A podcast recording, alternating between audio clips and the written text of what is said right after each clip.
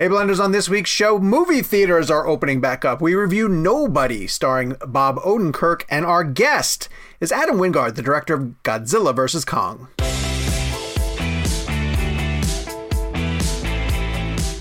Hello, Blenders. Welcome. Welcome to episode number 158 of Real Blend, a podcast I can't believe they're actually going to call the sequel Face On. My name is Sean O'Connell, the managing editor here at Cinema Blend, and uh, this week's show is jam packed with information, including information about that Face Off sequel that's coming up, uh, because we have Godzilla vs. Kong director Adam Wingard as our guest. We're also going to be talking about movie theaters opening soon, and we're going to be reviewing Nobody, the new film by Bob Odenkirk, doing his best. Well, I don't know what it is. Death Wish? Taken? John Wick? John Wick. It's a John Wick type riff-off. Well, we'll get to that point. We'll get to Bob Odenkirk in a second. Because first I have to introduce birthday boy Kevin McCarthy of Fox Oh. 5 in Washington, D.C. Hi, Kev. Hello, Sean, Jacob, Gabriel. Good to see you Good guys. see you. Happy birthday to you, my friend. Thank you very much. I appreciate Belated. you guys. Love you guys. Belated. Yes, we're recording the day after Kevin's birthday. Send We him are. love. Uh, and by we, I mean Jake Hamilton of Fox 32 in Chicago. Hi, Jakey. How are you? Hello, handsome. How are you? I'm doing well. Um, we have so for people who might have missed it because this is the full show for this week. We had a bonus episode that ran on Monday that you should go out of your way to go Sean, find. Who was who was on that bonus episode? the director of Tom Petty's documentary, uh, Somewhere You Will Feel. We need to boost her numbers up a little bit. She- Go check out the, her, her interview with us right after you see Zack Snyder, uh, the director of Justice League and Man of Steel and Batman vs. Superman, as well as 300 and Watchmen, joined the Real Blend podcast. Some really great feedback from everybody on it. Uh, seems people in the comments are truly digging it. A lot of people are sharing it.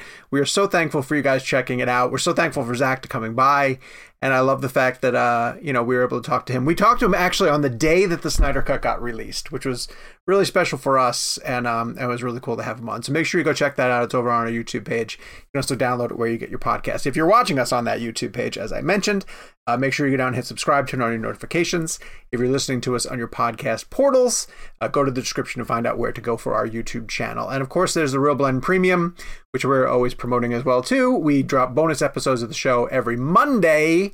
You can go sign up for that at bit.ly backslash Real Blend Premium. Um, let's get to the weekly poll.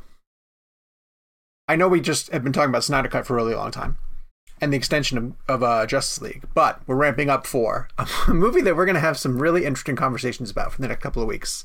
Uh, Godzilla vs. Kong. And I put it to our, our uh, listeners, and I said, settle this fight. Who is going to win this battle? Godzilla or Kong? Jake, of all the people who voted, what direction do you think they went with the poll? Who is going to win this fight, this big screen epic extravaganza?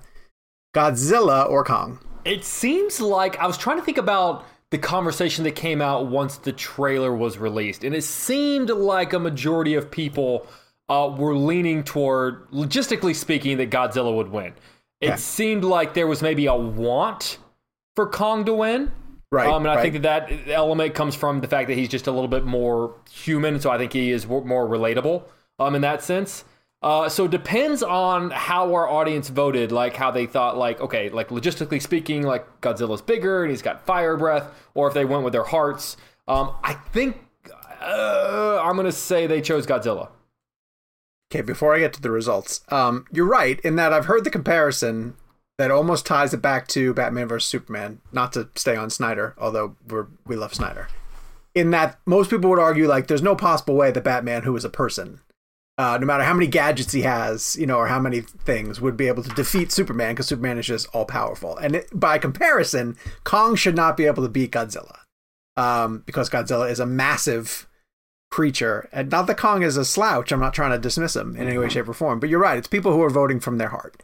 And and Godzilla did win. Godzilla got 52% of the vote as opposed to uh, Kong 48%. And we'll we'll uh yeah, a lot of people, a lot of people on social media asking, uh, is there a clear cut winner in this movie? And um, we can't review it yet. So we'll hold off on that conversation. Kev, are you surprised by the results?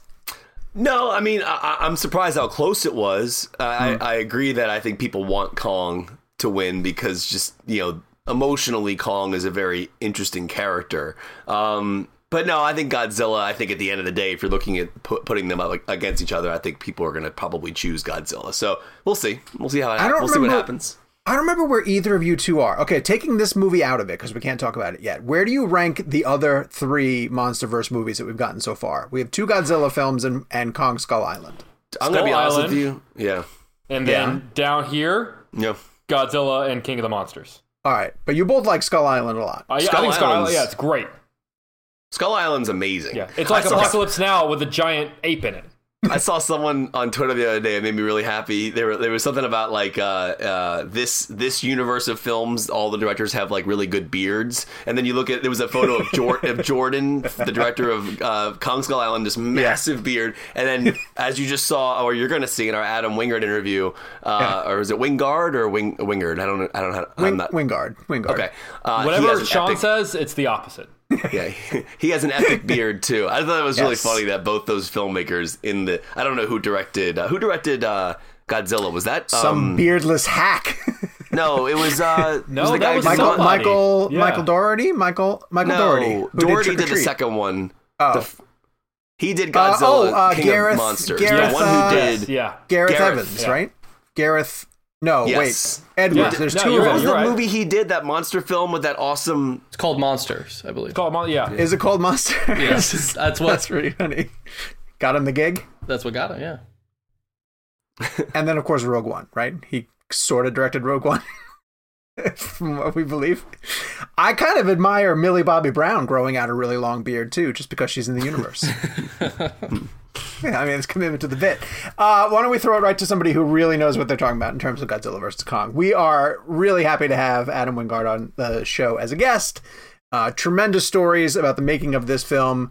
Not quite spoilery. I think we avoid most of the spoiler talk. Gabe, you've listened to it, right? Yeah, so I will say, um, so for our international audience, from what I gathered, you will be able to rent it starting this weekend, which is why we're dropping it now. Um, but if if you want to know nothing, then of course you know hold this for later. Uh, but you, we don't get into anything that wasn't already a part of discussions surrounding the trailers and and before release. and then of course some face off stuff, which is great. Well, without further ado, Adam Wingard on the Real Blend podcast.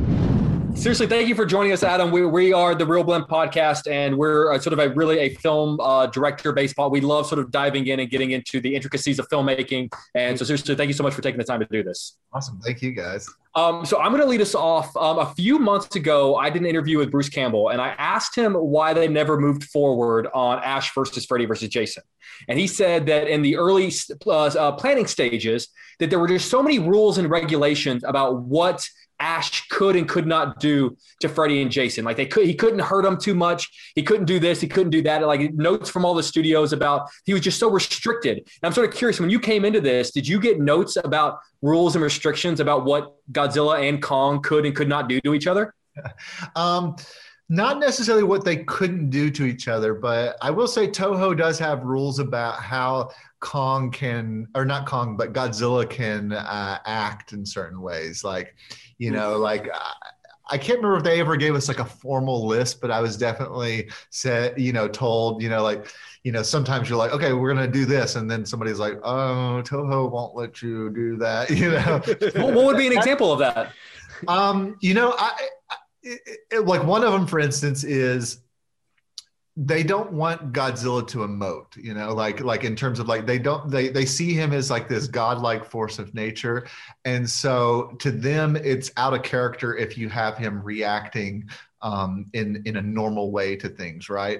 But Mm. there was always ways around it. Um, we definitely uh, uh, have some moments where I think Godzilla is more emotive in this film than he has been in any of the MonsterVerse movies, and and, and we just had to get clever with it. And th- and I think that sometimes that stuff is kind of presented to you in a very like you know you know like brick wall kind of way. But if you're if you just do certain things and present it to them just right and if they're on board with the movie they, they seem to give us plenty of leadway. We never actually had them say you can't do this. There's one there's one shot where we actually had um, some some blood coming out of Godzilla at one point, and Oh, uh, cool. and it actually like went all over the camera. It's it's actually still in the movie, uh, but it's it's pared down, you know, because I, I can't remember if that was actually directly Toho saying you can't do that, or if that was just um, you know somebody from Legendary being like, we're never going to get that through Toho. I can't remember which one it was, but I do remember we did three different versions of the shot, like most blood, least blood, you know. But I was just like, oh, it's cool to see Godzilla's blood. So you know, I was just glad Yeah. to do it. So you're, so we're never gonna get a scene where like Godzilla has a has a tear rolling down his cheek.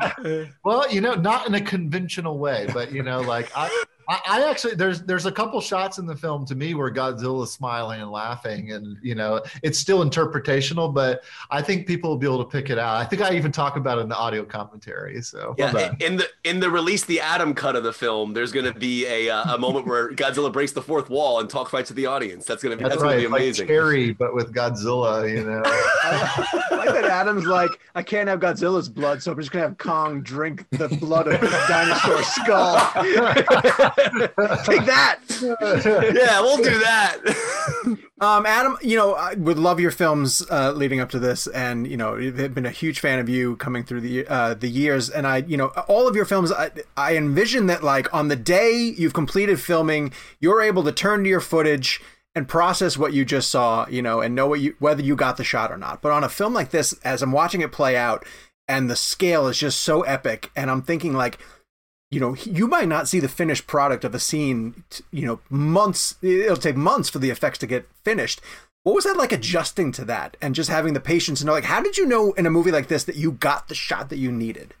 Well, it's it's it's a bit nightmarish as you're uh, alluding to because you know you like you said like whenever you normally have a uh, editor's cut or um, and especially a director's cut, you know, which is your first kind of like 10 weeks that you have to do your first pass of the film, you always basically have the movie. You might have a couple shots here or there where you're like, okay, like, you know, there, we're going to add more blood to this shot because we didn't get it quite on the day or something like that. But by and large, it's the movie, you know.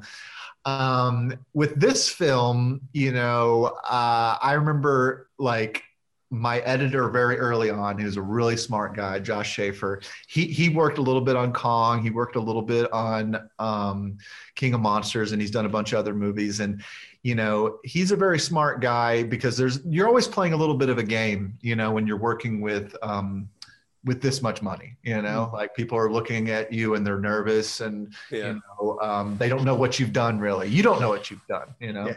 and he was very smart because whenever he showed me the editor's cut we were still a long ways off from having the vfx filled in. We had certain sequences like the ocean battle. We always had previs from the start. I Mhm. mean you know it fluctuated in size and stuff but we kind of always knew what that sequence is. But there was large sections of the film that were still being kind of written as we were shooting it.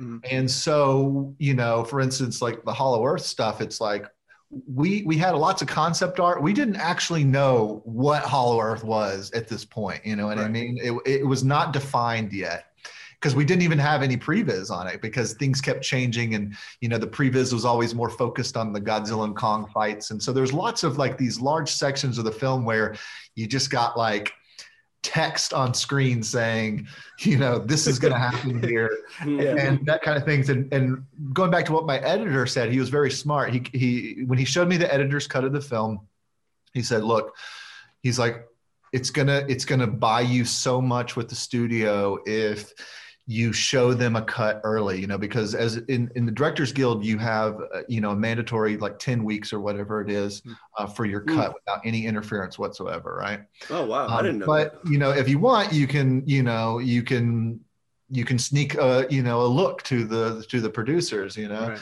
And so, you know, and at first I was like, "Go fuck yourself." There's no way that I'm going to show anybody anything early. You know, like I'm going to make myself look horrible if I do that. No way. I was like, I'm going to take all ten weeks.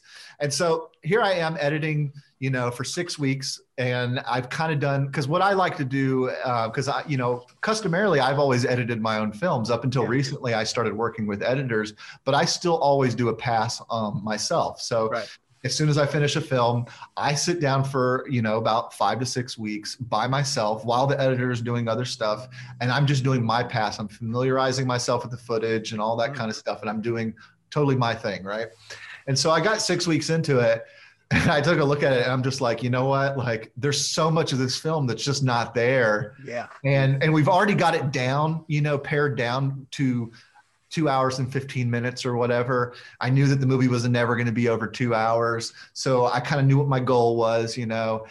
And I was like, you know what? You're you're absolutely right. I was like, it's not like the movie's going to get drastically better, you know, in the rest of the time we have left. And we're only going to get you know, by goodwill if we show something early. So that's what we did. We spent, you know, a couple weeks working together, and then I think like two weeks early, you know, we we we brought in uh, um, uh, our producers and said, okay, here secretly is where we're at, and you know, we want to bring you guys in on the process, and you know, it, you know, you're always having to think about things kind of like that. You know, you can't just like you know, like this this piece of paper says I get 10 weeks, so go fuck yourself. It's like yeah, yeah. you kind of shooting yourself in your foot sometimes if you get legalistic about things. You know, you have to be realistic and you have to know that they, you know, they they they just want to help, you know, and and and and sometimes that can be scary but like you know you're all on the same team. You're all trying to make the best movie possible and you know it's trying to bring everybody together to to, to make that happen. That it, you know the second that you start creating a rivalry between yourself and the studio um, you know that that's where problems happen you know and uh, you know yeah. Cool. Thanks no, Adam, I appreciate that. yeah, it was a really cool answer. It's cool. I, I love the inside elements of that. Um, you know, one thing I find interesting is your two leading characters are CGI, but you know they look incredible in the, in the finished product. But I wonder uh, two things: one, are there actors playing Godzilla and Kong in performance capture? And then two, for the actors, the human characters, um, Brian Tyree Henry was saying that there was laser pointers used on set for eye lines. So could you talk about kind of how you capture what Kong and Godzilla are doing? Do you have actors doing it, and then the actor, human actors, what are they looking at specifically? Yeah, I mean, it was it was a variety of different things, and you know, to be honest with you, it, it's really fascinating approach because as a director, um, funny enough, I, you know, a lot of the times I didn't, you know, I wasn't a part of the process of the day to day. How do you get the animation to look this way? Like my process was always, okay, here's the script okay maybe the script's not that descriptive about the action so we have to come up with the action so it's me sitting with the storyboard artist you know trying all kinds of different things whittling it down then giving that over to the previs or post-viz um, animation artists who are you know really trying to get the angles you know and the timing and stuff. And so they're working off the storyboards a bit working off of discussions that i've had with my vfx supervisor. And then they start fleshing it out. And then we take it into editorial. We edit it into the movie. And then once we kind of start locking the picture um, or at least something resembling locking the picture because you have to get these things so far in motion before the movie's even close to being done that you just have to say, okay, this scene is done enough. Go ahead and get going on the next process. you try not to waste as much money as possible, you know, because yeah. it just takes so long. Because then the next uh, uh, level of process is then you know, uh, you get into more detailed animation, and then after that, you get into the actual emotions of the monster. So, you know, you know, you might have like a pass that gets all the angles and all the timing right, but there's no emotion in his face, and that's where like the motion capture stuff usually would be utilized and at those levels. But I was never in the room for it. It was always through my VFX supervisor. This is what I want Godzilla to be doing. This is what I want Kong to be doing, and then you have to trust just like you would your cinematographer or your yeah. actors you have to trust them to bring something to you. You know you have to trust them as artists. And and and, honestly like if if it was ever a situation where i wasn't or i felt like i wasn't getting what i wanted i would have gotten more involved in that sense. But they just always had such a great intuitive sense of how to approach the emotions of the monsters and they could always do it through simple dialogue that i had you know with my vfx supervisor to them. And um and so that that never ended up being too too too hard to get there. And as you you know like the movie itself has a lot of emotions in the monsters you know? It's like i think it's like the most emotions that you see in these monsters in in in this series and so, you know, to get there, it's it's just such a crazy process, but it just kind of works out weirdly because you're working with talented people and you trust them and you give them the the the you know the ability to do their thing. You know. And then in terms of on set, you know, like yeah, we used laser pointers. Um, we use sound effects sometimes. You know, like I had uh, we had a, a, PA system, and I would like play sound effects from E Squared, the company that does all the the sound effects for the movie. And cool. you know, uh, that was something actually I kind of learned from uh, Dougherty. I was on set for um, King of Monsters for a couple days, and you know he had like a whole crazy setup, and like he had every like every scene it seemed like he had sound effects and stuff going on, and you know I would use the sound effects just when I needed the actors to kind of act violently to something, but sometimes I would play music if you know if if it was an emotional scene and they're having to work with Kong and I needed a specific thing, like I'd play music, and you know luckily Junkie XL had done some of the score. Um, yeah, God, he's a genius. And, yeah. yeah, he's great. And so, you know, he, um, you know, he he he had already given me some stuff, so I was actually able to use some of his music on set to to kind of just help the performances and those kind of. Oh, things. he gave you score for the film already, like like while you were shooting. That's that, that's yeah, that's pretty rare, right? Yeah, well, I mean, it's always a way that I've tended to work, you know, because I, I like to work with the composers ahead of time and have them at least give me some sort of suites you know, so that yeah. I can kind of at least calibrate sort of like the vibe in the movie to sort of what they're doing and vice versa. And um, it just gives me inspiration, really. Awesome. And you know, and, and Junkie XL, I mean, he's just like he's a madman, so he he's ready to jump on it and you know just get it done. And um, you know, he he works like a machine. You know, yeah. great composer. Yeah. yeah. Uh, Adam, the, the trailers for this film were incredible. In fact, I think they were like literally record breaking on YouTube. Um, and there was one trailer that came out where basically, if, if you go frame by frame, you can see a very quickly Mecha Godzilla. And instantly, like the internet just went nuts because people started going like taking freeze frames, and people started going, "Oh my god, is Mecha Godzilla in the film?" And people started going nuts.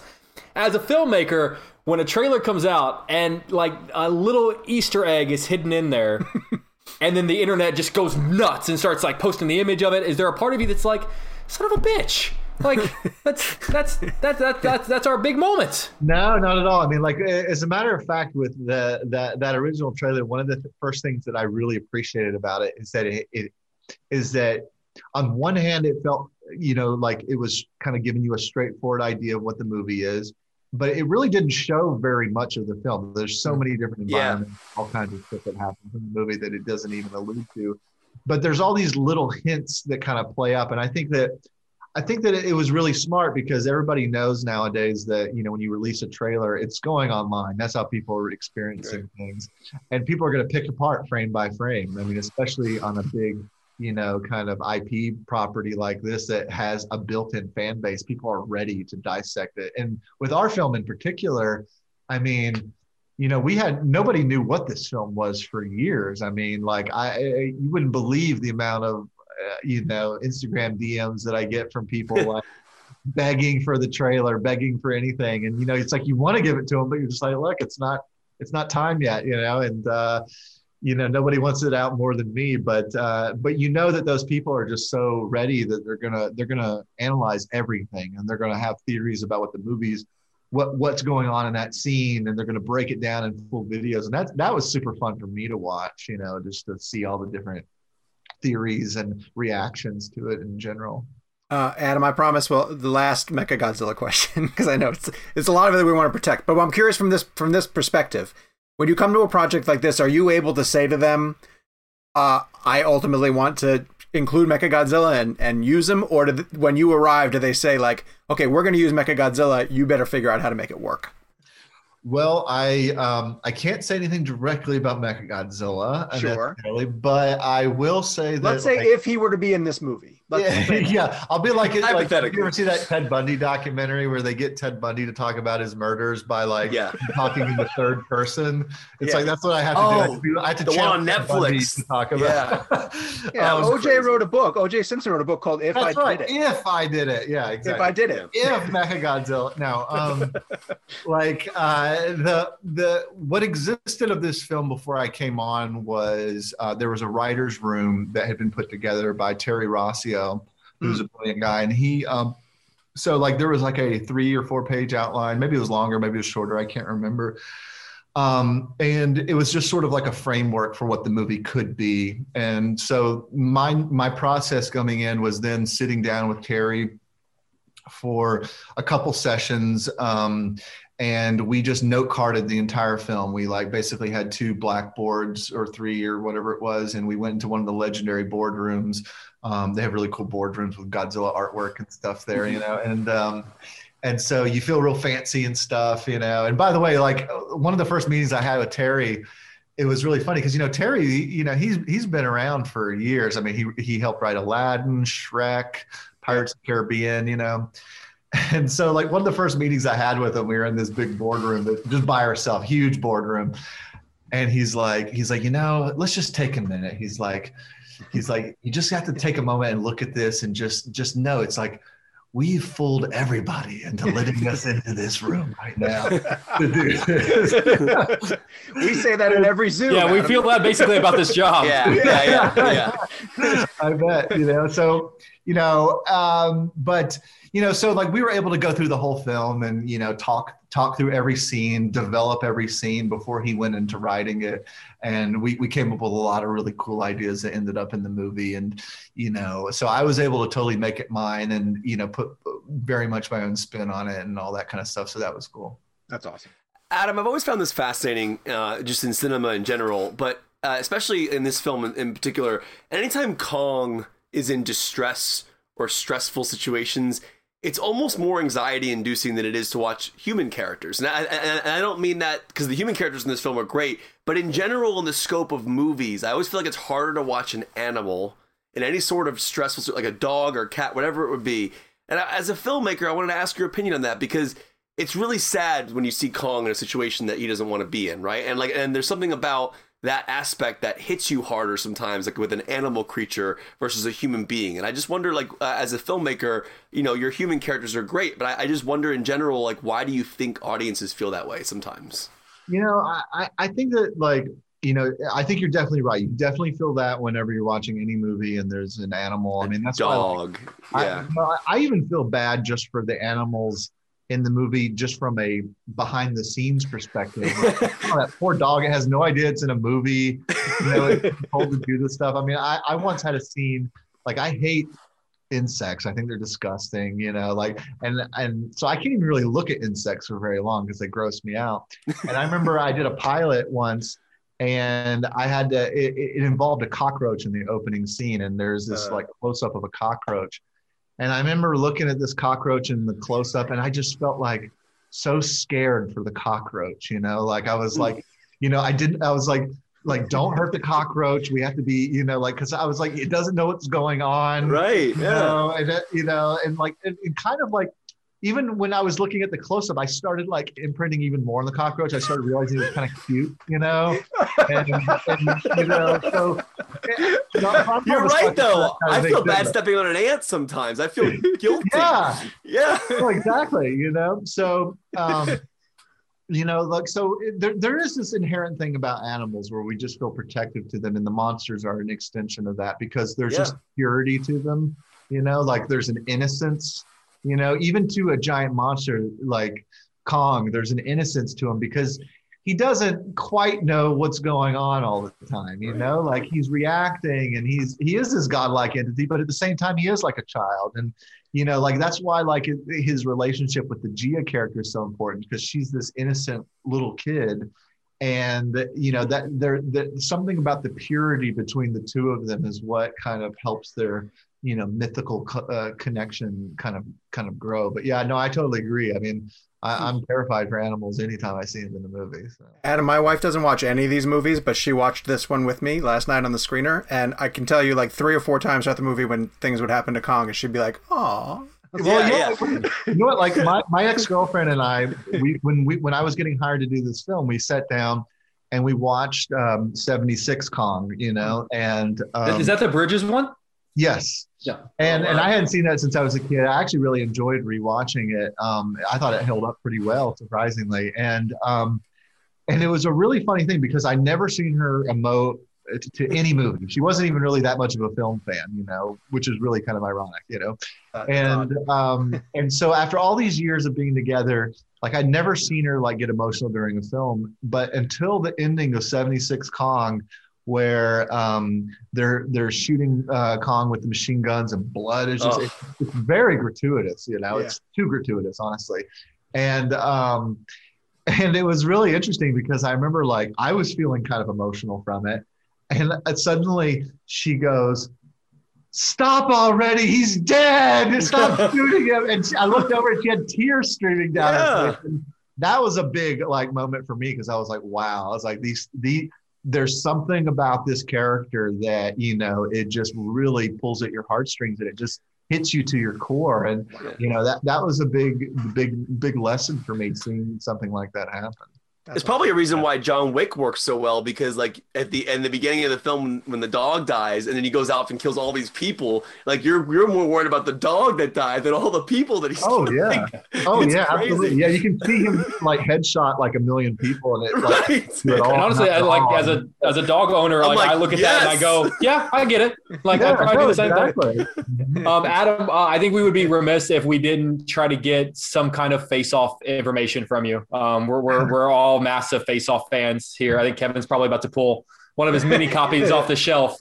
Um, uh, so the last I last we heard is that it's going to be more This of a a, masterpiece. a sequel rather than than a, than a remake.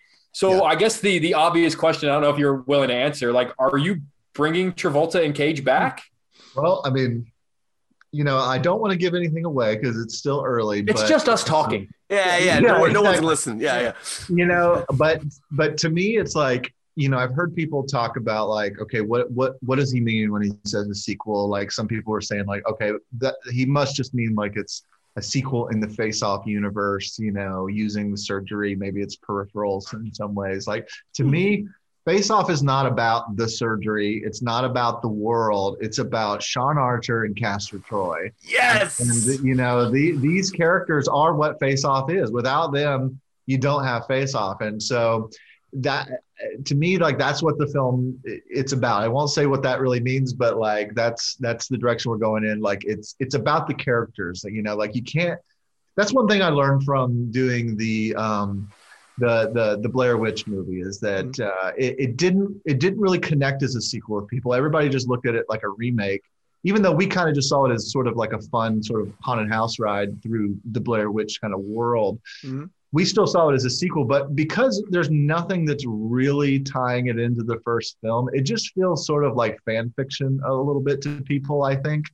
You know, and uh, you know, and I and I still like that movie, but like it's like I get why it didn't, you know, really connect. In, in I, I actually think it's that film is genius. I'm, I'm Yeah. not a massive fan of the original Blair, but your Blair Witch, I think, is like it scared the shit out of me. Well, thank you. I appreciate that. I actually terrifying. rewatched it recently, and I was really, I was, I had a good time with it, you know, because I, I think it does some pretty clever things. Yeah, and- that final act, especially. Yeah, don't get me wrong. I'm very proud of the movie. I'm very proud of like all the movies I've done. Um, but uh, but at the end of the day, I know why it, it didn't quite connect with the audiences in the way that it should have, and um, and so that was a lesson I learned. You know, I, I've learned a lot of lessons over the last few years in terms of like how to approach you know kind of IP material. I mean, Death Note was another one where I went in the opposite direction, where I tried to do kind of my own thing with something that pre-existed and you know i think it, it rubbed people wrong because they they it was confusing to them it was like well it's still the character names but it's totally different but it's supposed to be different you know mm-hmm. and it's kind of you know like at the, at the end of the day you have to find a way to get to the heart of the source material and you have to be true and you have to honor that and and, and it's it's a fine line that you're you, you know you're walking and so godzilla and kong i felt like was the first time that i kind of like I nailed it. I got it right, you know.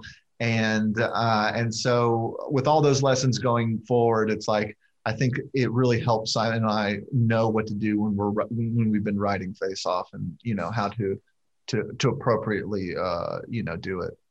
Quick follow up on the Face Off thing because it's one of my favorite movies of all time. I've seen it like 47 times. That's not even a joke. Um, do you consider Castor's dying at the end of the? I mean, I I, I know that it's John Woo's. It's John Woo's movie, but I guess have you talked to John Woo? And it, essentially, we think Castor dies at the end of the first one. So, uh, if we were making a sequel to Sean and Castor, is is that uh, were we to assume that Castor didn't die? Well, isn't it weird whenever you look at the end of that film where you, you know the part where John Travolta um, takes uh, the ring off of Castor Troy? You remember that part? They're in the ambulance Yes, together. in the ambulance. Well, Yes. did you notice that Castor Troy uh, has a bandage? Uh, that that the medic has bandaged his wound. Just take another look at that scene. You know, that's all. Oh, oh no! Oh wow! I, I, I'm gonna I'm gonna put that on tonight. I honestly, I just always assumed Castor died.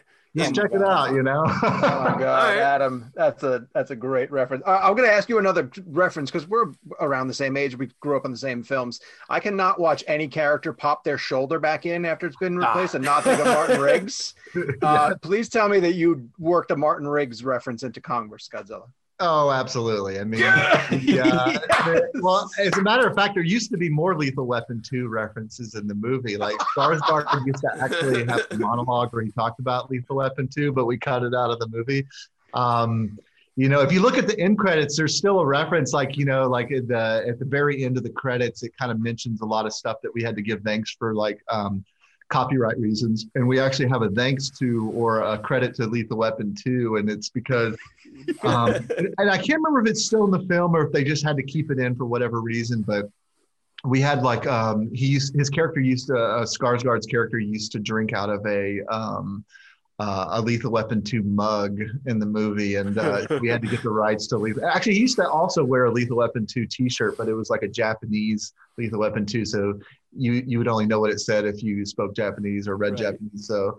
Uh, yeah. Did you cut a long sequence with Kong on a toilet with an explosive underneath him? Is that what, is that what it was? That's for the next one. You know?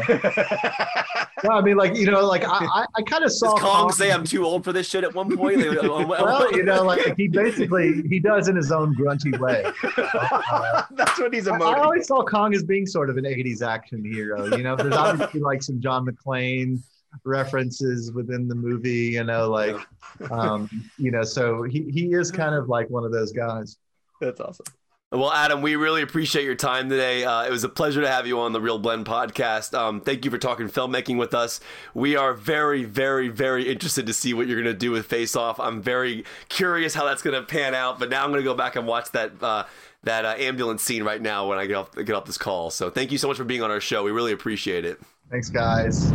We want to thank Warner Brothers for hooking us up with that interview, and we want to start immediately uh, where Adam sort of left us off, which is face off conversation.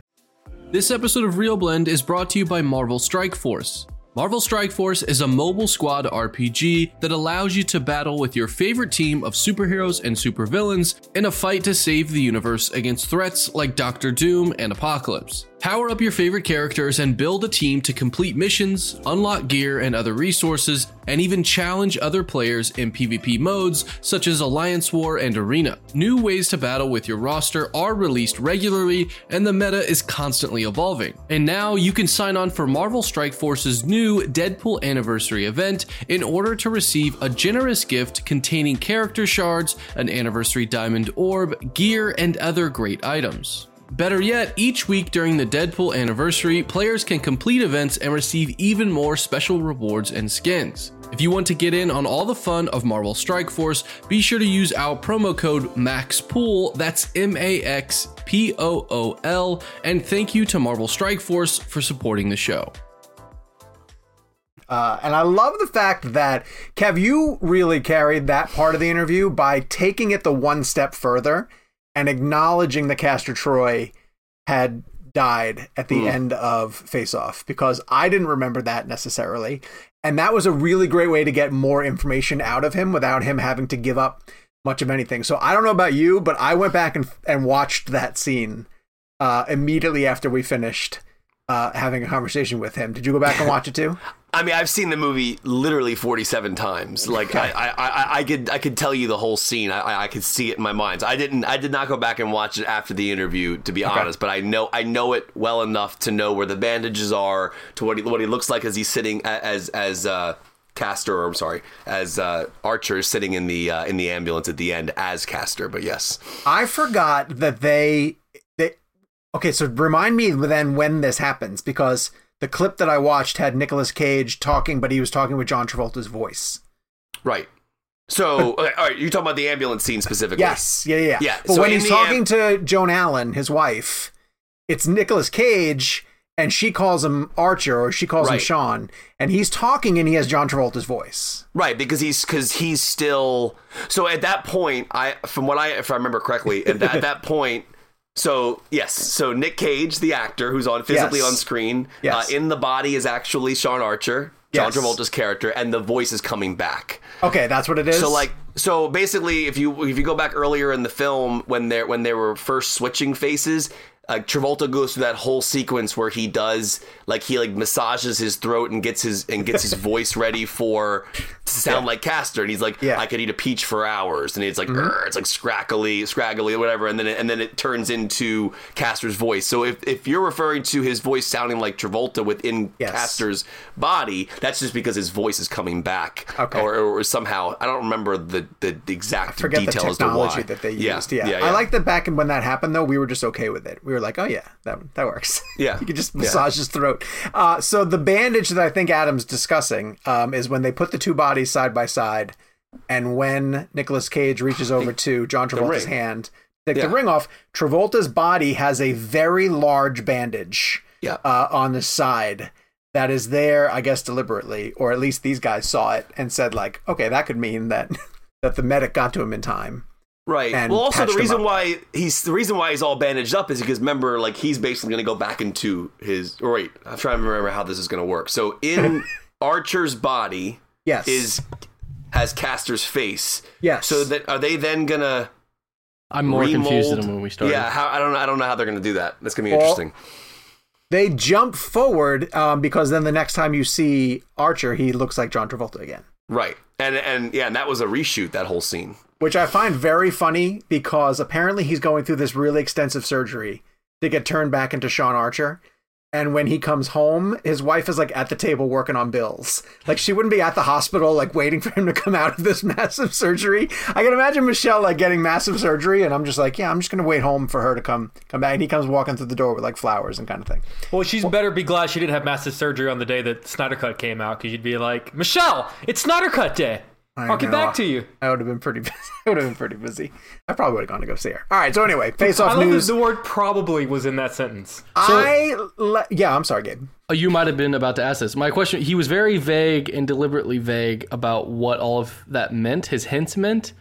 But do you guys feel, even though maybe things aren't confirmed on the business end of it, that we are going to get the original cast back?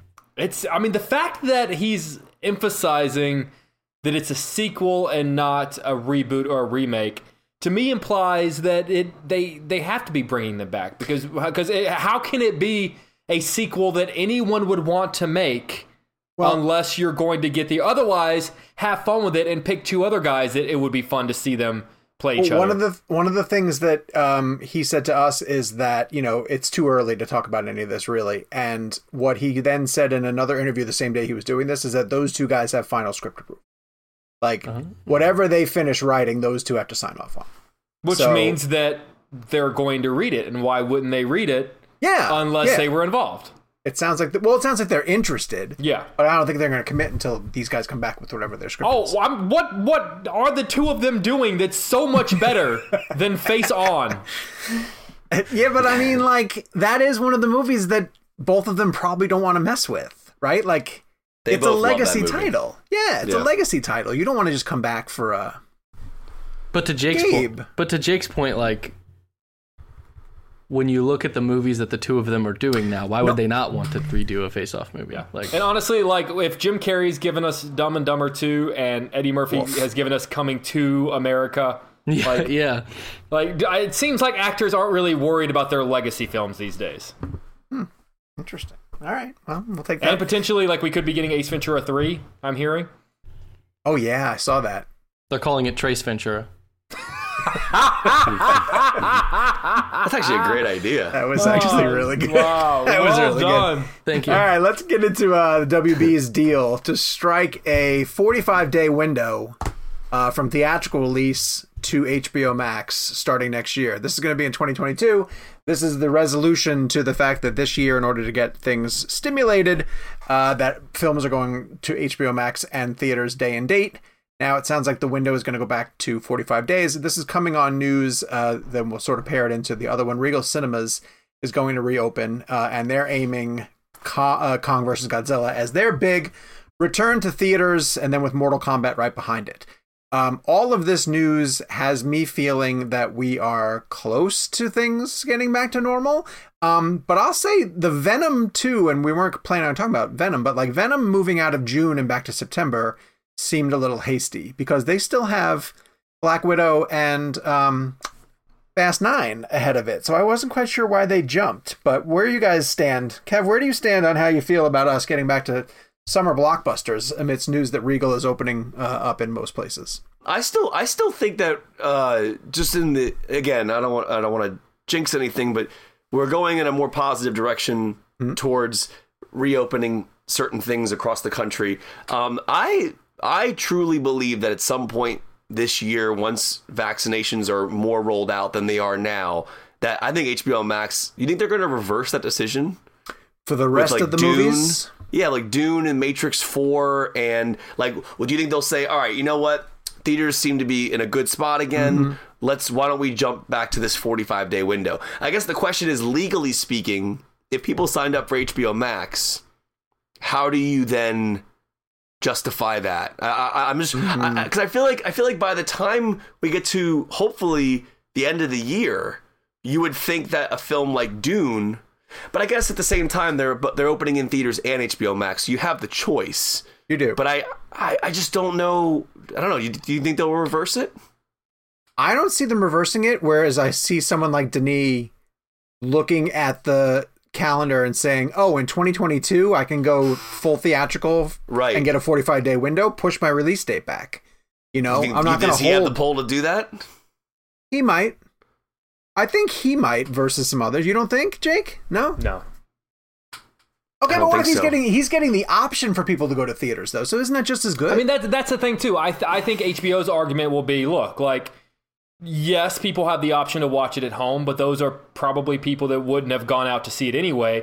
Mm-hmm. More theaters. It's not like we're, we're it, it's not like it's getting the Wonder Woman 84 treatment where it's only open in a handful of theaters. Like, like hopefully by October a majority of theaters around the country will be open, and yeah. people who want to and always intended on seeing it in theaters will do exactly that. You know, I, I like you know I, I often use my parents as like the average American and, and how they feel, and they go to the movies maybe once a year.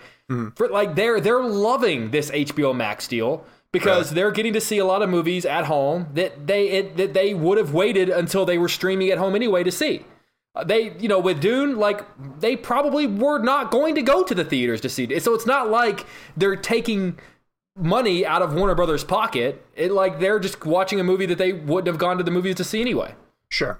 Yeah, to a lot of people, the theatrical component is not as important. Yeah, I mean, look at, I mean, I mean, is this is such a microcosm of an example, but I think Tom and Jerry opening to fourteen million dollars the other weekend is really interesting at a time where there weren't that many theaters open and it was a kids movie available for kids to watch at home. It had one of the biggest openings mm. of the pandemic, and I think that it, I think Godzilla versus Kong is going to be very telling, and I think um, Mortal Kombat is going to be very telling. I, yeah, I think Godzilla versus Kong, people will go. Yeah, I, absolutely, I, will go I agree with you 100. percent I have seen it, and I'm going to go out of my way to see it on a big screen because yeah. I honestly feel it warrants a big screen. That's all I can say. I can't yeah. can't review it right now. But do you do you guys think they'd also be less likely to reverse just because it looks like this year is still going to have a bit of a congestion problem with releases as they're getting backed up into the tail end of the year and like we don't even know necessarily what a, when a full compa- full capacity opening is going to be a mm, thing. Sure. So I could Possibly. see that also being like we might as well keep the the goodwill of HBO Max and and not try to cram more people into fewer but I screens. also agree with Kevin. Is that a little um, kind of shady on their part to promote. You know, they used a handful of movies to promote the idea of day and date releases for HBO yeah. Max and, and, theatrical. And one of the big ones that they used and their big hey sign up for HBO Max thing was Dune. I don't think they reverse it. Yeah, I think it's a, yeah. I think the big movies that they claimed were going to be a part of that are going to be a part of that. I um, think this. I think this announcement means that they got to have their cake and eat it too. Yeah. I think like- the- like they get the HBO Max release Yeah. this year, and then all of us who care about that are like, okay, next year we'll go back to Yeah. quote unquote normal. So Batman will have the 45 day theatrical window Mm-hmm. before going to it. But the fact that like even isn't that crazy? Like Batman's only going to be out in theaters for 45 days before we that can stream it at home. that makes sense though. Like the, I mean, the I window think that's fair. We've talked about that. I think that's very fair. the window before the pandemic felt Oh, yeah. archaic. It felt was 90. longer than Yeah. it needed to be. Yeah. 45 days. Uh, if you haven't seen a movie in 45 days, you're, you're not going to go to yeah. the theater to see it. Yeah. And if And we're plus, at a point, I, I, I, I don't think Batman would leave theaters in 45 days. Sure. I just think it would ju- it would just it would just have the additional HBO Max component. Yeah. I Yeah. think, and I, I feel like I've said this all along. Like we're, it, shorter windows are what we're going to have to agree to. There's going to hmm. have to be shorter windows. So if theaters and, and, and studios can come to an agreement that we can have a 45 or even 30 day, I, I even think 30 would be fair. And, I, and this is some, coming from somebody who's a major theater advocate. But to eh, that's why I always appreciated Netflix. And you got two weeks before the the drop on Netflix for a major release, they'd put it in theaters to force the theatrical viewing.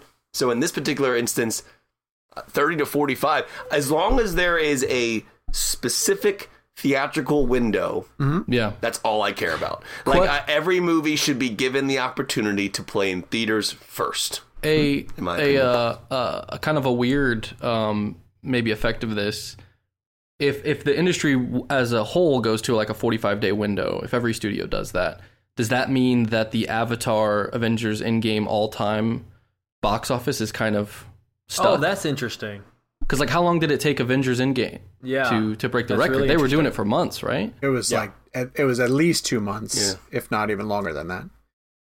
That's Uh, really so you're saying like nothing can really challenge it? Uh, or so to the rest of time, we're just going to be reporting on an Avatar and or in game Yeah, re-release exactly. that's going to go back and forth and back and forth and back and yeah. forth. Well, but I was going to bring this up too because we're contractually obligated to bring up Nolan um, every episode. Yes. The idea that Tenet is the opposite of is an like NDA. going back to IMAX theaters is pretty intriguing because maybe without the glut of of titles that are fighting for um, screen space, you have the ability to take advantage of like IMAX technology or or films that really warrant the big screen and bring them back.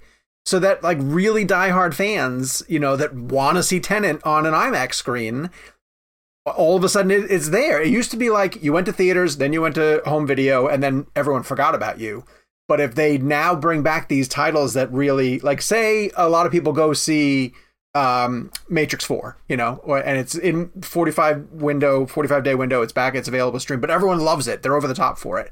And then we get around to January and it's quiet, you know, and the IMAX screens are like, "Mm, let's put Matrix 4 back up there, you know, and see if people come do it. So uh, maybe the rules are, are changing and, and stretching and, and bending in a way that that it'll be a wild new industry. I don't know. I think we should just stay flexible, keep our keep our minds open to what they can do, and just get people back in theaters. So opening Regal Cinemas is a big deal. Uh, April 2nd, it's going to open in the U.S. May in the UK, and again, that feels like we're turning the corner and getting ready for some exciting movies to be coming to theaters. But Haven't also, too, Black- not just that, it feels like we're turning a corner less apprehensively than we did last time. Because remember, like Mm-hmm. we had this conversation like around Tenet time last year, where like theaters, I did live shots with like theaters are back, guys, they're open, and look, Tenet's Yeah. about to come out, and we're doing this, and and even that was sort of like, you know, in the distance, we're like, yeah, but fall's coming around, and we're talking about COVID ramping back up in the fall. This corner feels much more optimistic, much more light at the end of the tunnel because the, we're turning the corner as vaccines are becoming much more the vaccine. accessible. Um, pe- people are open to the idea of safely going out and doing stuff, and it just feels it just feels better. on a, on a smaller note, but I think equally exciting for a lot of people, a lot of people that listen to the show, Alamo Drafthouse just announced that they're going to be opening a new location in Texas. So just exciting from the standpoint of what the investors, what people who are spending money on the industry are looking forward and seeing. And something someone like Alamo Drafthouse that just filed for bankruptcy and all that stuff is still optimistic, opening a new location uh, in a town, a second location in the same town. So And also just inside baseball, like Sean, you mentioned, like you got to see Godzilla versus Kong at a press screening on the big screen. I'm seeing Mortal Kombat in a few days on the big screen. Like the fact that like press screenings are coming back, and and they're still providing the option. By no means are they saying you have to do it this way, but they're doing a very cool thing where they say like, look, if you feel safe, here's a screening. It like you know, granted, it's also very select movies. They offered us like nobody on the big screen. They offered us Godzilla versus Kong. They offered us Mortal Kombat. But then they also say, hey, you know what? If you're not there yet, cool, we'll give you a code, watch it at home. Sure, But that also yeah. feels very like turning a corner and we're there. You know what I can't wait for? Uh, a junket we all fly to.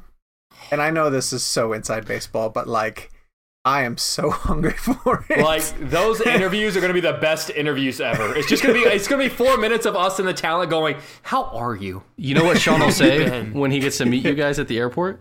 but We fly now. We do fly now. I'm just gonna be like holding Vin Diesel's hand as I sit across from him. This is this is family, isn't it, Vin? All right. Uh, before we started the show, we were discussing uh, Ann Sarnoff's comments. Ann Sarnoff is the Warner Media CEO. Um, she had an interview ready to drop on Monday. No joke. Uh, not even giving Zack Snyder a full week to celebrate uh, the return of his release of Snyder Cut, a film that, by all standards, uh, now we don't have numbers and we may never have numbers, but that film, I think it's safe to say, uh, dominated the conversation in a way that the fans kind of thought that they would have to do in order to um, make their case that he should continue to tell more movies in this uh, in this realm, and that they should quote unquote restore the Snyderverse. And uh, Warner Media came out really quickly to say, uh, "Congratulations, Zack, on completing your trilogy, and uh, we'll be moving on from here." Which Even though triggered- every interview he has said that this is movie 3 of 5. yes, uh, and in fact went so far as to like share details about where this was going to go. Where where did he share those details, Sean? Well, on the Real Blend podcast, uh, for starters, you should Where go watch that available? 30 minute interview on everywhere you can get podcast uh, thingamabobs sold. Uh, no, downloaded. Or you can watch us talk to Zack on YouTube. Kev, how shocked are you uh, that Warner Brothers seems to be turning their back on a universe that I think a lot of fans want to see continue? Well, uh, it's it's sad, but uh, I, one of the things I find interesting about this whole situation, and Snyder said this a lot in his interviews, is like this movie wasn't even supposed to come out. You know what I mean? So like uh, this version, this cut that we saw, Justice League, um, that came out on HBO Max, and like a- a- at the end of the day, it's hard for fans because that was a massive, massive success to get that film released in, in, in its true visionary format from Snyder. Yeah. But of course, we're going to watch that and want more. I mean, it, it's just at the end of the day, that's just the nature. We're human beings. We're going to want to see what he was going to continue. Am I surprised? No. Just based on how everything went down and the whole situation. Um, at the end of the day, uh, I'm more surprised that the cut got released, and and I mean that in a good way because it was awesome that the fans rose up and, and raised a bunch of money uh, as well and for a good cause and and, and just and really did everything that the whole story behind the Snyder cut release is is is just truly incredible. Um, so am I surprised? No, because I think that at the end of the day, the behind the scenes on this story is just there was a lot of things that went down. There's probably things that we don't even know um, went down, and so um, I think there. I will say this: at, leading up into the weekend, I was. I was feeling a little more confident about the fact that maybe he might be able to finish these two films. It seemed like there was a great buzz around it. They could build momentum. They could make money off of this. But then Snyder told us, obviously, that that the 2017 film is canon. His film's not. So it, it's almost as if I don't know. I, I'm saddened that that we're not going to be able to continue with his with his version. Um, does that mean it's definitively not going to happen? I don't think so. I mean, this could. I I think they're going to find a way somehow. I don't know how they're going to do it, but I don't know. We'll see. I am. I've been saying to the Snyder Cut kids uh, this whole time to not lose focus of the fact that this movie you fought for is the it's the prize. Like that's crossing the finish line, and don't if it doesn't get to continue, don't let it diminish from the fact that you fought for this version that they were never going to release. Like I get that it stings to hear uh, right now immediately after the fact that they don't have any plans of moving forward, but they never had plans of moving forward. You know, like they had to concede to show you this version. They didn't want Right. to. And and Zack said on our podcast, like they wanted to release it just as is. Like Right. whatever's on your laptop in that version, we'll just put that out. We don't want to sink any money into this. And so I know that it's tough to hear. Um, but I don't think it was ever their intention to continue. And Yeah. as much as I admire the campaign to release the Snyder Cut, I think it was much easier for the studio to release a cut that was 80 to 90% finished Already already. Yeah. I have a question Yeah. for you guys. If Yeah. if that's the case, and Warner Brothers never genuinely never and will never never intended to and will never proceed past where the final frame of the Snyder cut ends. Yeah. Do you wish he had not ended the film with as many oh. cliffhangers as he did? Do you Oh. Wish that he had said he had sort of cut his losses and said, "Well, th- this isn't three of five. This is three of three," and just ended the story? But the movie was always set up as an opener to the true. other two. But, but he so obviously, but he but he made adjustments to the film anyway. And so, Sure. if he, do you feel like if he genuinely believed that this this is it, this is this is all it's going to be? Do you genuinely believe that he should have just maybe trimmed off that that little Return of the King epilogue? No, you're okay Quite with the open ended I'm, questions. I am if, quite the opposite. Uh, I actually really I- I'm not do. saying that I feel that way. I'm just sort of Yeah. curious as to. you I, know, I how people feel genuinely about it. love that that the version that exists is really him saying, "This is my uncompromised part three of whatever would have been five, you know, five pieces." And you know, from here on out, he knows it's going to speculate. It's going to create speculation and conversation in his fan base of all the cool places that he could have gone. So I kind of do love that. And um, you know, I don't think that we're out of the realm of possibility of him being able to continue it in some other format, like whether it's graphic novel or whether it's an animated feature or something. I just don't think Warner Media is ever going to give him the opportunity to do it live action. So at the end of the day, the actual issue here is that Warner Media owns the rights to the characters, and they have to give him permission to do it. Sure. Basically. Yeah. So that's really that's the the when it comes down to the the legal reason why he wouldn't be able to continue. It's just that simple. It's it's just Mm-hmm. them not giving him the, like it's not like Warner Brothers is going to sell their DC rights to a studio that Zack Snyder's then going to work with. You know what I mean? So it's like Right, It's one of those situations where I, I don't know. Going into the weekend, I genuinely felt a buzz surrounding this, a positivity surrounding it that I was like, man, he's gonna get to make those next two movies. Like he's like I kept thinking he's putting all this out there so the fans can say we want this. Yep. Um, and you just assume that it would, and then that interview drops on Monday, and it's like.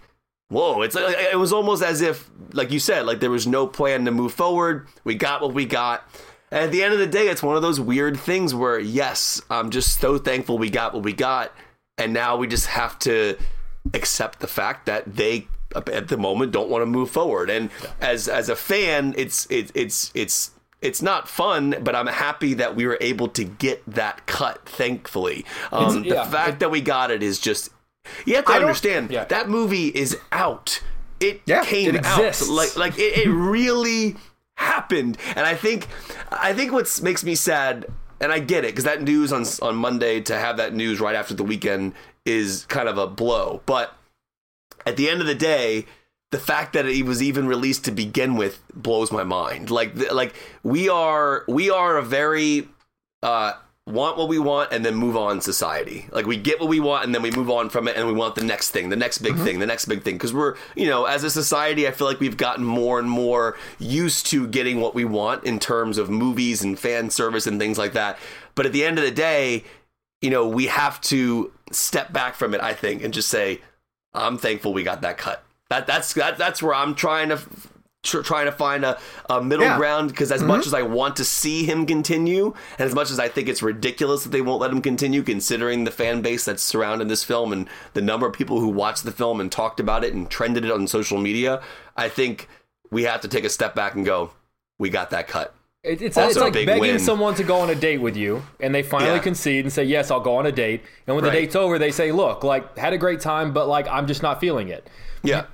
There's nothing you can do it. Like okay, like like I appreciate you, appreciate you going out with me, appreciate you giving me a shot, but like we're not going to get married. Like you got, but you- I don't even know if the word allowed is the right word, but the fact that they even allowed it Conceded? to happen uh, uh, is just astounding to me. And they gave him seventy million, right? and there's To- no to- to good, do- there's to, no you know, good time for them to do say other we're not going to keep going.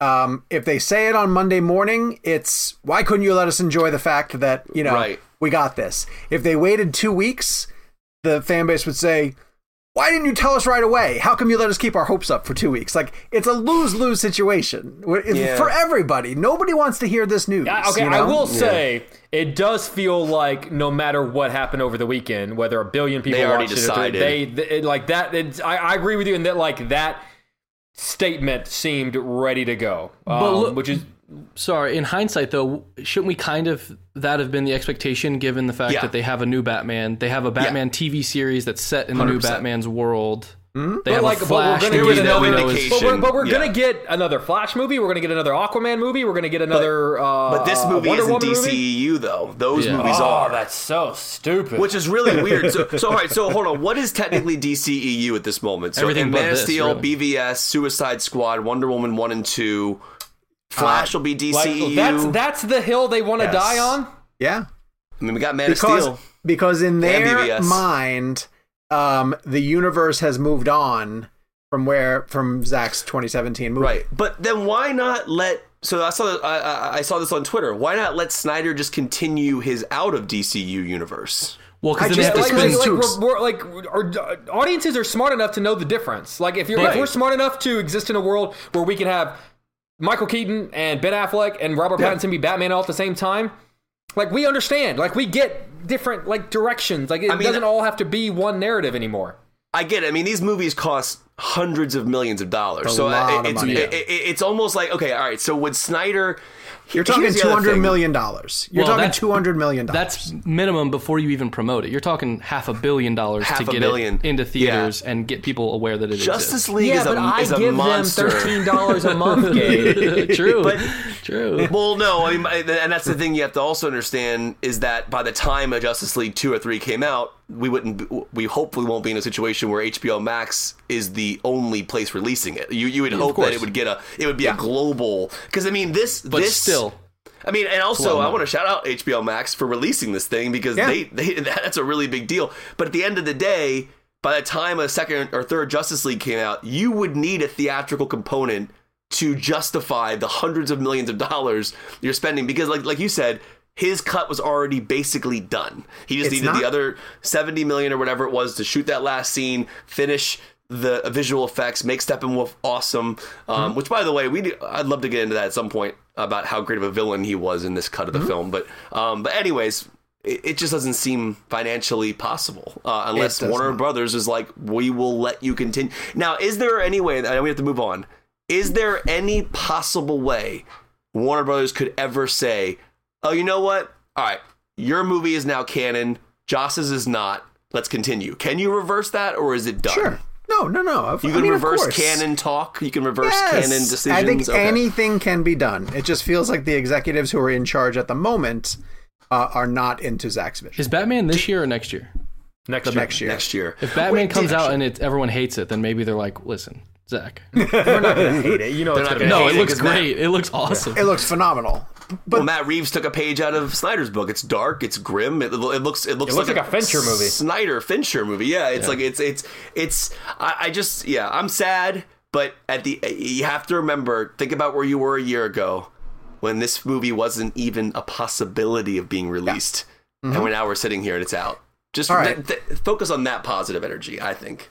Normally, uh, news like this breaks right after we've finished recording, but I'm pleased to announce that we have some breaking massive news. And I see some stuff down below, but you guys have been tracking the uh, tweets uh, while we've been talking. Apparently, Black Widow is moving back. Uh, it is now going to be opening July 9th instead of May, whatever, 7th, I want to say. It was fir- first weekend in May. It is going to be available uh, in theaters, but also on Disney Plus Premiere, which means it's going to be that $30 rental. Uh, in addition to Black Widow moving back, did, did you guys say Shang-Chi moved back also? September? Shang-Chi moved up. Wait, when was Shang-Chi supposed to come out? July. Oh, then yeah, but it moved back. Okay, so Black But- Widow and moved to July 9th. yeah. Shang-Chi moved to September. Did Eternals move? The turn- uh, from the big the big news I saw because basically Disney just blew up their entire schedule, which is Did the news really? that we're getting. Uh, Luca, the Yeah, new this just Pixar film. Yeah. is Yeah. going to be a Disney Plus exclusive. It's not going to theaters. No kidding. Yeah, Oh, that's like Soul. How come Yeah. Pixar's becoming the redheaded stepchild? Why are they getting because theatrical because there's not a number two after it. Ah, that's Why would they not give Luca at least a theatrical run Cru- in simultaneous? Cruella is also getting Cruella is also getting the theaters Premiere? and Disney Plus treatment. Oh, it's getting both. No kidding. Yeah, it, just like just like Black Widow. That's just on Emma Stone alone. Like it's just the fact that she's in that movie. So, That's but it feels too. weird that like they would do that for Cruella and they do it for Black Widow, but Luca they're not doing it for. Did Soul, it- Soul didn't get a theatrical release either, did it?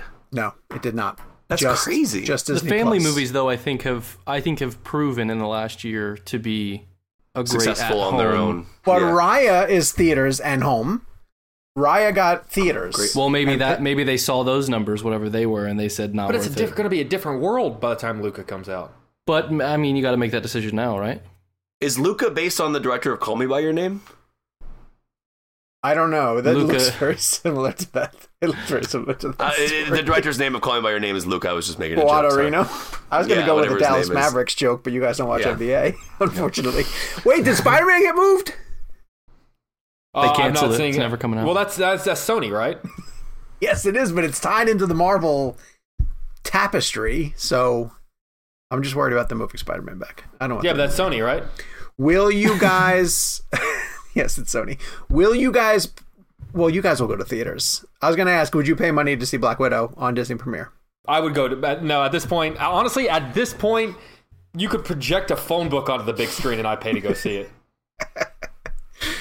All right, that's big news. Black Widow moving back. And, and Ah, you guys see? know how little I care about. So Black Widow gets a About the future of simultaneous premium Yeah. and then and theatrical. theaters. But July. Now they're saying July. But but Cruella is going to be end of May. They're still saying. Oh, it is. Okay. Yeah. How do we measure box office for a movie like Black Widow? I don't know. Gabe brings up a really interesting point, which is like, is our measurement of block like, are- are we? Because also, you know, and we've talked extensively about how I distrust the numbers that we get from streaming services. Are we about to enter into a world where we really don't know how well a movie does anymore? Yeah. Maybe. How Like, did Snyder's movie do? No one knows. I honestly, I I don't know if we're ever going to know because I, I think that if HBO Max comes out and says, "Oh, it was a massive success," then the narrative is going to be, "Well, then why don't you move forward with the Snyderverse?" And no company is ever going to come out and say that thing we did was an absolute failure. So I don't think we're ever going to know what because also too, uh, you know, after Marvel, because because remember when um, what was it? It, wa- wa- it was Wonder Woman came out, and then Marvel Yeah. also had something, and Soul. it was like around Soul. Soul. And they were Both like almost Christmas Day. competing as to like which one had the bigger numbers, and they both released their numbers within a very short amount of time with each other. Falcon and Winter Soldier just came out and said it was the biggest streaming premiere in Disney Plus history, and then Disney Plus crickets. history. In all puts four it in the top like Storied. thing. yeah, Still you know makes what for it a good headline. You guys remember when Here's the thing. Steamboat Willie premiered on Disney Plus? the success of a streaming service i think boils down to subscriptions uh, more than it does like how many subscribers are you bringing on board for it Yeah. because that's where they're making Well, their that's the money whole game, yeah. You also can't get the metrics on a streaming thing because what if somebody plays snyder cut for half an hour and then bails out on it it's a four hour film That's that's that always that been my that's always that a you know, success? well, well, Net, well well, Netflix has gone on record saying that they count it as two minutes. If you watch it for two minutes, that's Yeah. that's a, that's that's a viewership. so what do those which- numbers mean those numbers don't mean anything and That, that's now why I say that they mean nothing. They're arbitrary. But and, and- and to me, it's different than when people say, "Oh, like you could pay to see a movie and walk out after two minutes." But what's the likelihood of that? The likelihood of someone paying fifteen dollars to go see a movie and walking out is far less than someone bailing out after two minutes of realizing that they don't like a movie. So theoretically, in in a, in a sorry, great in a, in, No, in, a, in a world of box office, theoretically speaking, from Disney's perspective, theoretically, what you could do is mark you, you, you put the thirty dollars that go to the that goes to the premium access as box office. So Yes. I, I think that's how it would work. I mean, this is again, this is my my guess. So the movie opens in theaters. You get your numbers there. Let's say it does 50 million in its Okay. first weekend, and then let's say the streaming service puts up another 30 or 40 million.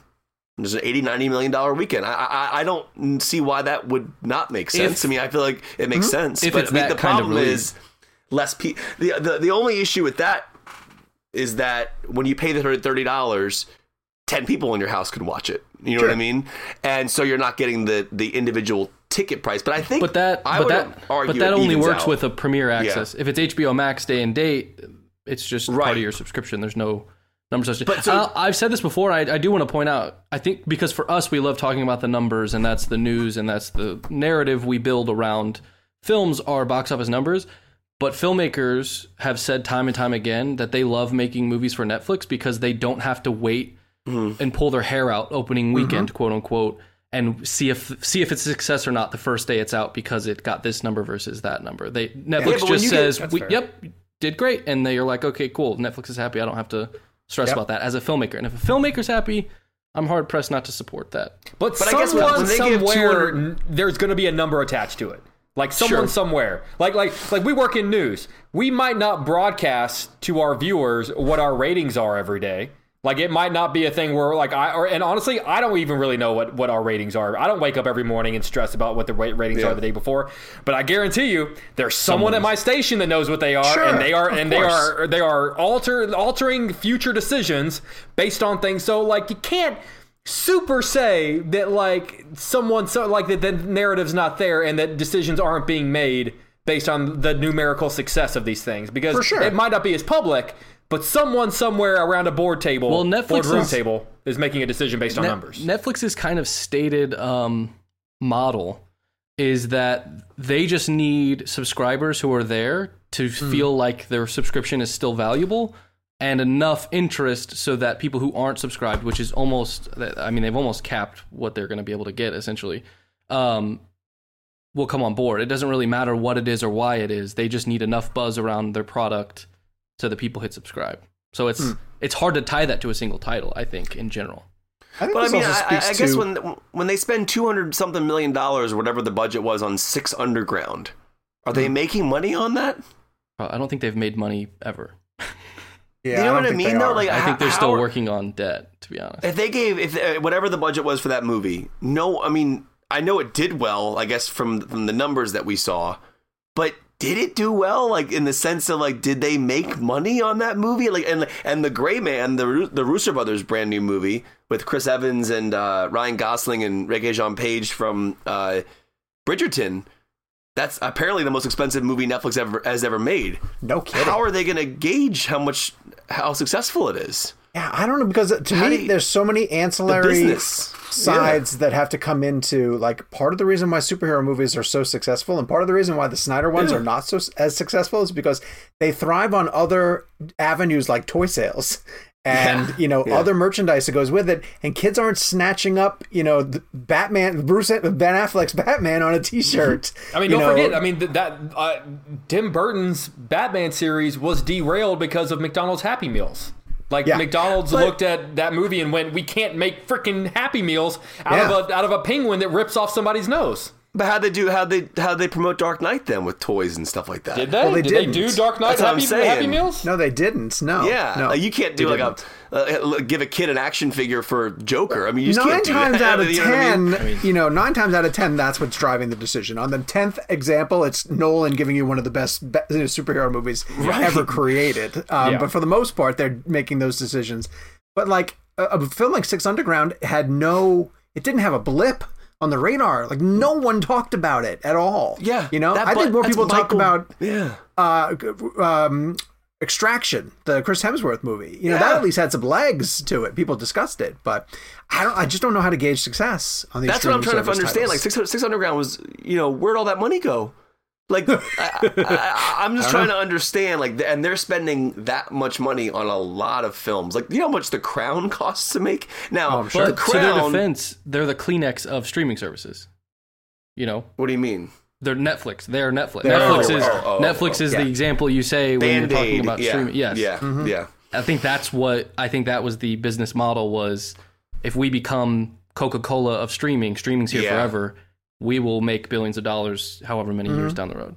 Yeah, so. I mean, and I don't think anybody will ever be like Blockbuster eh, and Netflix like that. They'll they'll always be the leader in that ter- that terminology when yeah. it comes to streaming. Yeah. Or honestly, yeah. at this point, I, you could argue Apple's done the same. Uh, did you ever hear that story that um, Microsoft got so pissed because they paid millions upon millions upon millions of dollars of for to be the supplier for tablets for coaches and defensive coordinators and stuff on sidelines and football games, and the commentators would make comments like, "Oh, you see the coach over there with his iPad getting this and this and this," and Microsoft is like, "What the hell? Like we're paying millions of dollars to be like your your your tablet, and your commentators are calling it iPads." That's funny. That's what, when you when you transition into the definitive uh, like Band Aid for a long time. I didn't realize that that was a name brand. I thought I didn't that know was that just either. yeah. Like I know And like, jacuzzi is like I know jacuzzi is a name brand of a hot tub, and people Wait, is just call it- jacuzzi really? not as a jacuzzi's name a brand. That's funny. I, I always call that thing a jacuzzi, or I always call that thing a band Like, aid. like pretty soon, people are gonna be like, "What are you listening to?" And they're gonna be like, "I'm listening to a ReelBlend." Like it's just gonna be you're not gonna be able to tell the difference between. That's the podcast. and Well, look at Google. Like Google is a verb. yeah. You know. Google, yeah, just Google it. Yeah. Yeah. the thing is, is that I don't, I don't, go, I don't like say, let me Google it and go to like Ask Jeeves. AirBuds Yeah, yeah, is almost get, yeah, almost becoming its mm-hmm. own thing too. Yeah, like, put in isn't your that- AirPods? Is, is AirPods? Yeah, sorry. Yeah. Like, people say AirPods. Like, like, put your AirPods in, even though I you call might them just have, earbuds too all the time. and my, yeah. and the That's a dog that plays basketball. Remember what was the the sequel? The sequel to that movie had a great title. It was a golden ret- golden retriever or, or whatever it was. Like it was like Golden it was, he- receiver. it was the golden football one. receiver. That's what it was. Golden receiver. golden receiver. We, we went a direction I did not expect Air Bud us to go. Golden Air Bud 2. receiver. Golden receiver. Yeah. That was a great title. I thought that was such a brilliant play on that because he was like, I remember the poster was like it was like a football movie, like, had, like a Yeah, yeah. football. Yeah, it was Oh, they good. made a they made one for every sport essentially. golden receiver. There's a whole slew of, of Oh, those great. Air Bud titles. uh, all right, let's move on to this weekend movies. Uh, Gabe wants us to rave about a new series coming to Amazon Prime Video uh, by Robert Kirkman, who everyone kind of knows from The Walking Dead, but he has a comic book series called Invincible uh, that is getting a an animated adaptation. Gabe, tell us why we should care. Uh, you shouldn't know anything going into it. It's one of Good. those. Um, all I will say is it's superhero related. Um, Okay. It's about a kid getting his powers. His dad's his dad's essentially Superman in this universe. Um, and it is one of the coolest stories I've ever read. Uh, stories. I'm just I'm not qualifying that with superhero. It's one of the coolest stories I've ever read. It's one of the most uh, interesting and fresh superhero stories I've ever read. Um, and it was like I read like the first issue and and fell in love with it. Um, the cast is amazing. Uh, it's Robert Kirkman, who is uh, I think is super creative. Um, so don't miss this one. Check it out. Okay. Is that, that's Amazon? Amazon Prime. Yeah, Prime Yes. Video. And I saw a who few saw, people doing the junket, but I turned them down after I didn't get invited. who saw Nobody? I did. Kev, tell us about yeah. Nobody. This is David, you know, it's David Leitch. So it's uh he produced it. This is like, you know, essentially in that John Wick uh Atomic Blonde style of, of filmmaking. Um uh Leitch didn't direct it, but but Leitch is a producer on it and uh and Leitch obviously directed co-directed first John Wick and then him and Stahelski went on I think Stahelski went on to do two and then Leitch did Atomic Blonde. So it's it's very much in that brand. Um Odenkirk is great in it because he's such an unassuming badass, um, but a realistic badass. Like in the sense of like what I appreciated about the film is that you actually see him get hurt, and I think that happened with John Wick too, where like they don't make the, uh, an action scene where he kills or beats up like ten people. He doesn't walk away feeling like he just had like the greatest workout of his life. He walks away beaten up bruised, beaten down. Um, that bus scene that's in the trailer. I mean, he takes a big beating in that scene, and and and like to me, it it, it just added a sense of realism, realism and grounded element to. That's what it would be like to see this guy in this situation. Like, I don't believe he's on some superhero uh, level. He is a human being who has training. And Odenkirk is not, you know, even he'll, he'll even say this. He said this in, in my interview. It's not like you know, you know, when you look at Keanu Reeves and Charlize Theron, you can see the action star, and he says like, for me, I don't know if you necessarily see it, and but but in the sense of like he is playing like an ordinary guy who just happens to be in an extraordinary situation that he did have training in the past. He's now has a family, wants to move on. It gets brought back through uh, him, you know, essentially. Uh, Is there a good uh, reason for bringing it back? Yeah, well, he hook? protects he protects a bystander on the bus, and the people he beats up end up being part of a a, a bigger uh, villain Okay. picture, and that kind of lures him back into that because basically Gotcha. someone someone breaks into his house in the beginning of the film, and that's all tied to the storyline specifically like and he doesn't like at one point during the break-in which is in the trailer he he has the opportunity to probably beat the crap out of all the the, the, the people who broke into his house, but he just, he decides to restrain himself and not do it because mm-hmm. basically you put yourself on the map if you do something hard like if you do something like that. But even mm-hmm. in self defense, people would question, "Oh, how did you how did you even do that? What what training did you have in the past?" So he kind of keeps it hidden, almost like uh, Superman not uh, not not saving his father's life in uh, Man of Steel. not- Like he does does it to hide his hide his powers. Does he Um, work at but a yeah. cinema a cinema Cinnabon and they shoot it in black and white? They shoot it in black and white, and it and then it takes, and we're wait, you're just waiting for Bryan Cranston and Aaron Paul to show up the whole time. I understand that reference because I watched the show. Yes, because you I do now. fulfilled my end of the bargain. Is it? it's just theaters, right? Yes, Nobody? only theaters. Yeah, and I theaters. appreciate the fact that we're that they're only doing it in theaters. It's But really it's cool. it's that coming they're- to PVOD in a few weeks, right? I think. Well, isn't that Universal's deal? It's like 17 days, Oh, and then and seventeen it- days. yeah, which is another another uh, great way to look at the shorter windows, and and you know, again, give the give the theatrical the initial run. I'm cool. I mean, again. I keep lowering my days here from 45 to 30 to 17, but as long as you get that theatrical run initially, I don't care how long it takes. As long just give it give it a week or two. 17 days is perfect actually. All right, this week's blend game. Uh, we chose the films of Antoine Fuqua, and try as I might, I could not come up with anything besides uh, Training Day. So I went Training Day, and Wait, I, th- I it thought we I thought we said we weren't. We all agreed we weren't doing training day. oh, did we say You that? could, you could pick training day, but you had to have a second to at least discuss, so we could diversify our. Okay. Um, So what would be your number two? We can still discuss training day because we we don't need to gloss over a great film. But I think Training Day across the board. I think we probably even did this when we did Denzel somewhat recently. Yes. because we talked because you guys at least two of you picked- did. I think at least two yeah, of you did. pick Training Day, and it's just it. I, it's it's hard with Antoine Fuqua because I feel like, in a way, we talked about this with Tarantino. You know, when you come out the gate with something early in your career that's as good as that is, you're always going to be sort of competing with that or or chasing it to a certain degree. And I'm not quite sure that he is going to ever make a film that, that's just that good. Everything clicked for that film in particular. If I had to go to another one, I'd go to The Equalizer. And I liked The Equalizer a lot more than I thought I was going to. You know, remake of an old television show, just had a pretty good concept. But I love the fact that Antoine Fuqua has just found sort of his muse in Denzel.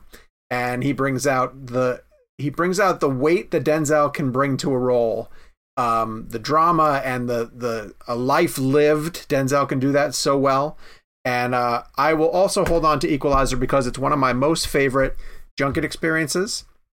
When I got to interview Denzel and Antoine Fuqua together, and I asked the right question to start off the day, which was just um, the that movie takes place in a the finale of it takes place in a Home Depot type warehouse, and um, Denzel's character sets off the the um, fire alarms, so it's it's raining down on them the whole time, which is a great stylistic choice. And I said, but Denzel, that must have been pretty awful to film. And he told this amazing story about just like how much he hated Antoine Fuqua. Like on the first day, it made sense. But after 18 hours of filming it and then having to film it for multiple days, and he just did it in like the greatest Denzel, st- and Antoine Fuqua was dying laughing, and it was it'll always go down as one of my favorite sort of junket memories because I just knew I'd I'd asked something that people weren't asking, and it triggered some really great stories. So selfishly, for that reason, I'm going to pick Equalizer for. There are uh, some people. I feel like P- junket people always say uh, that like the laughter bar that you want to get as an interviewer is Julia Roberts, and she obviously has Oh, a great good one. laugh. She has a famous laugh. But I'm with you, Sean, and that like I think there's nothing better than because when you interview Denzel, if you can get a Denzel laugh, like it's zero or ten. When that dude laughs, he Yeah. laughs big, and you know it, and everyone in the hallway knows Oh, yeah. it. Like Yeah. it's such a great moment, and honestly, like coming from him, it's such a great feeling.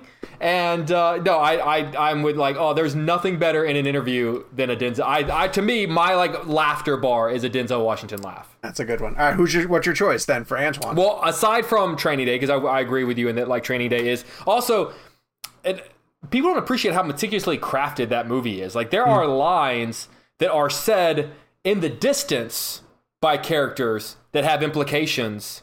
Uh, you know, there's one moment where like the focus is on Jake, is on Ethan Hawke, and Alonzo is in the background, casually on the phone, and you hear him very softly say to someone on the phone, "Get the bathtub ready." And and and then obviously you end up seeing Jake in the bathtub with a shotgun in his face, screaming, "I have a little girl."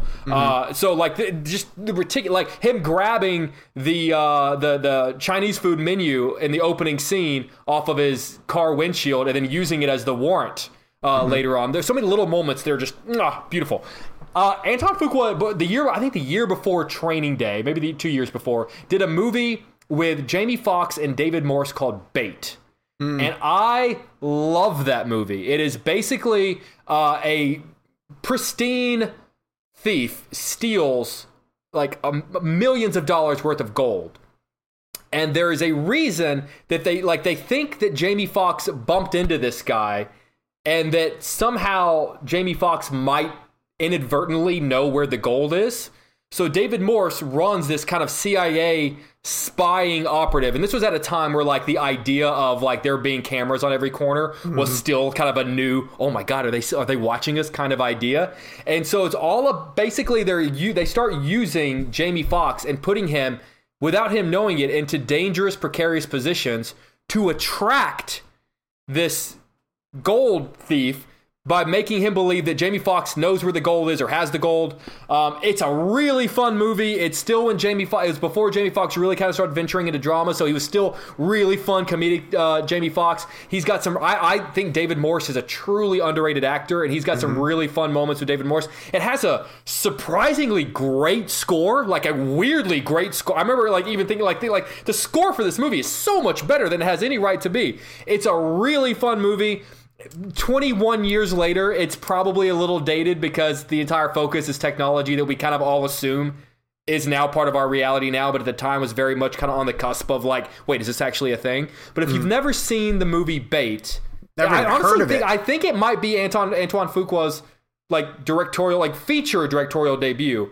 Uh, it's really a great movie. Um, I, I was leaning toward uh, Olympus uh, Has Fallen for a second, but I eventually had to go with with Bait just because it's it's so much fun, and I remember loving it as a kid. And I rewatched it a few years ago. And aside from like the the idea of of, of the technology being a little dated, it's still very fun. Very cool. I never even heard of it.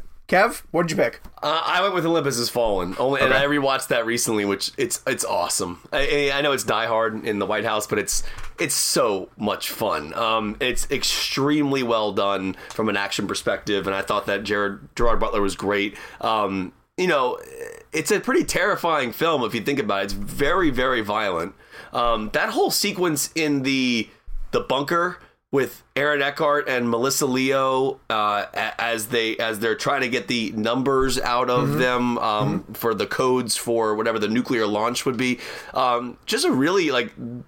I thought at the, say, at, the end of the day, that movie is like a, a very over the top explosive action film that actually has grounded realism to the consequences of what would happen if that actually went down. And it, you know, one of the things I always find fascinating about movies like that is they're like do you ever wonder when you watch those like wait are they giving people ideas on how Yeah. to do the do these things like like they're like it's so specifically planned out and like exacting and like here's how they're doing it and i'm like and i guess what they have to do i, don't, I would love to ask antoine fuqua this when you do a movie like that and you're basically breaking in and taking over the white house do you have to clear it with like security Oh, to that's say interesting. yeah that's a little too that's a that's that's a little too realistic, you know, or whatever it is. Like, is this, this going to give somebody the wrong idea?